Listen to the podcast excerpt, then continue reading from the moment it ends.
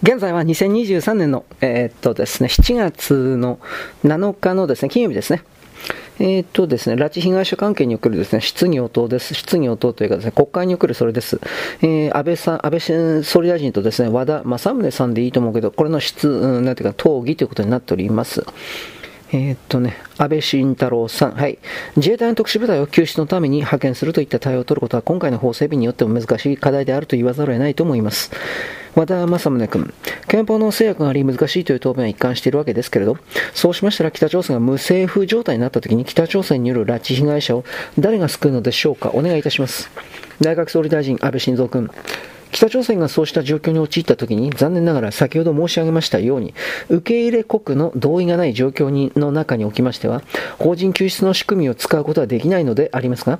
その際、同盟国たる米国との協力は極めて重要と考えています。これまで米国に対しましては、拉致被害者に関する情報を提供してきておりまして、拉致被害者の安全が脅かされる事態に至った場合に、拉致被害者の安全確保のための協力を、米国政府に対して依頼をしているところであります。要するに、安倍総理は平和、平和安保法制が成立したとしても、国際法と現行憲法の制約のため、いざという時、自衛隊が北朝鮮の拉致被害者救出に行くことは難しい課題があって、困難なので、実際の対話は米国にお願いしていると答弁したわけだ。確かに国際法上、外国にいる自国民を保護救出するために軍隊を派遣するにあたっては、当該国の同意が必要であるという国際法解釈もあるが、国際社会は基本的に国際法を自国の国益に合致する方向で解釈している。よって、米軍をはじめとする多くの国は、当外国の同意を取ることは望ましいが、たとえ同意を得ることができなくても自国民を保護救出するために軍隊を派遣するのは独立国家の権限であると解釈している。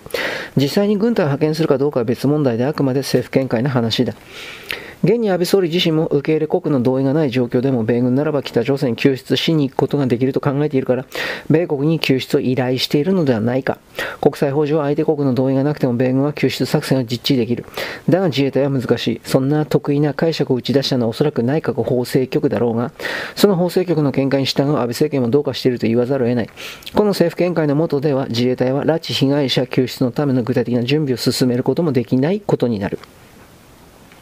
米軍の日本駐留は許されるという政府解釈、この対米依存の憲法解釈を考える上で興味深い国会審議がある。1951年2月20日、日米安保条約の締結を念頭に衆議院外交委員会で次のようなやり取りがあった。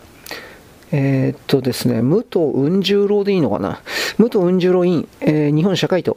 外国の軍隊が日本に駐屯いたしまして、日本の防衛のためにやってくる、日本がそれをお願いをして受け入れて便宜を供給するということになりますと、日本の自衛のために自らの軍隊で武装することも、他国の軍隊で武装することも、これは同じく軍隊は軍隊でありまして、やはり非武装を平和国家の憲法の立場に反するということになるのではないでありましょうか。吉田茂国務大臣、憲法には日本が防備をすることことは許されておりません。これは日本自身が防備をなすことを許さない主義であり、またしない考えでありましょうが、しかし日本の国を守るという自衛権が国として存在する以上は、その自衛権の一つの発動として外国の協力がある場合にこれの協力を求めたところが、それは自衛権のためであるから差し支えないと思います。吉田外相は現行憲法の下では、日本が自らの軍隊で日本を守ることは許されないが、日本を守ってもらうように米国に頼むことは、自衛権の発動として許されると答弁したわけだ。しかも、翌21日の衆議院外交委員会で、大橋武雄法務法務総裁はこのように補足している。大橋国務大臣、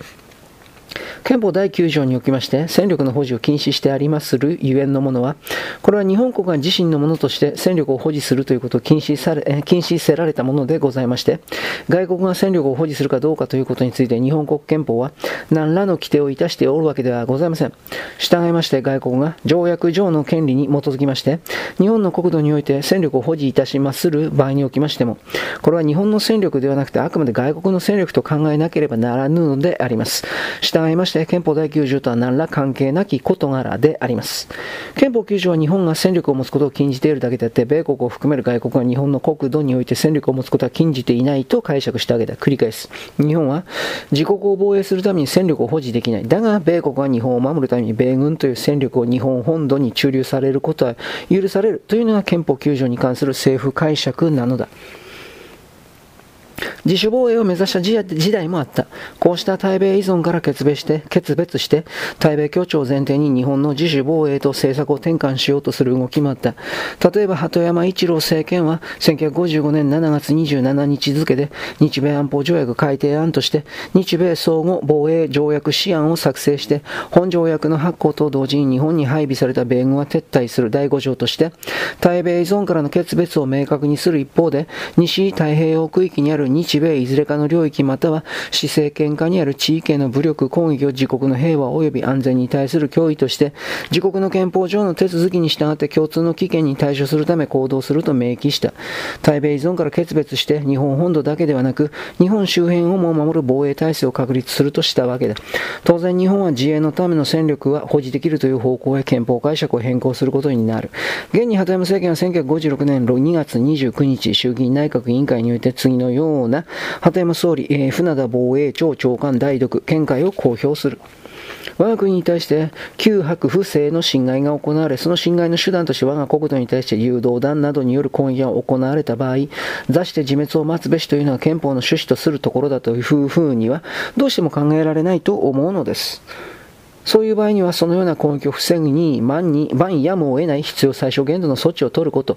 例えば誘導弾などによる攻撃を防御するのに他に手段がないと認められる限り、誘導弾などの基地を叩くことは法理的には自衛の範囲に含まれ可能であるというべきものと思います。政権の責任において自国を守るために敵基地を攻撃することも、その能力を保持することも合憲だとする解釈を打ち出したわけだ。この鳩山総理の答弁から実に66年後の2022年12月、岸田政権はこの鳩山答弁に基づいて国家安全保障戦略において反撃能力の保有に踏み切った。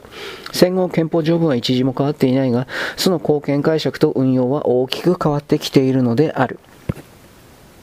はい、ここまでです。よろしく。ごきげんよう。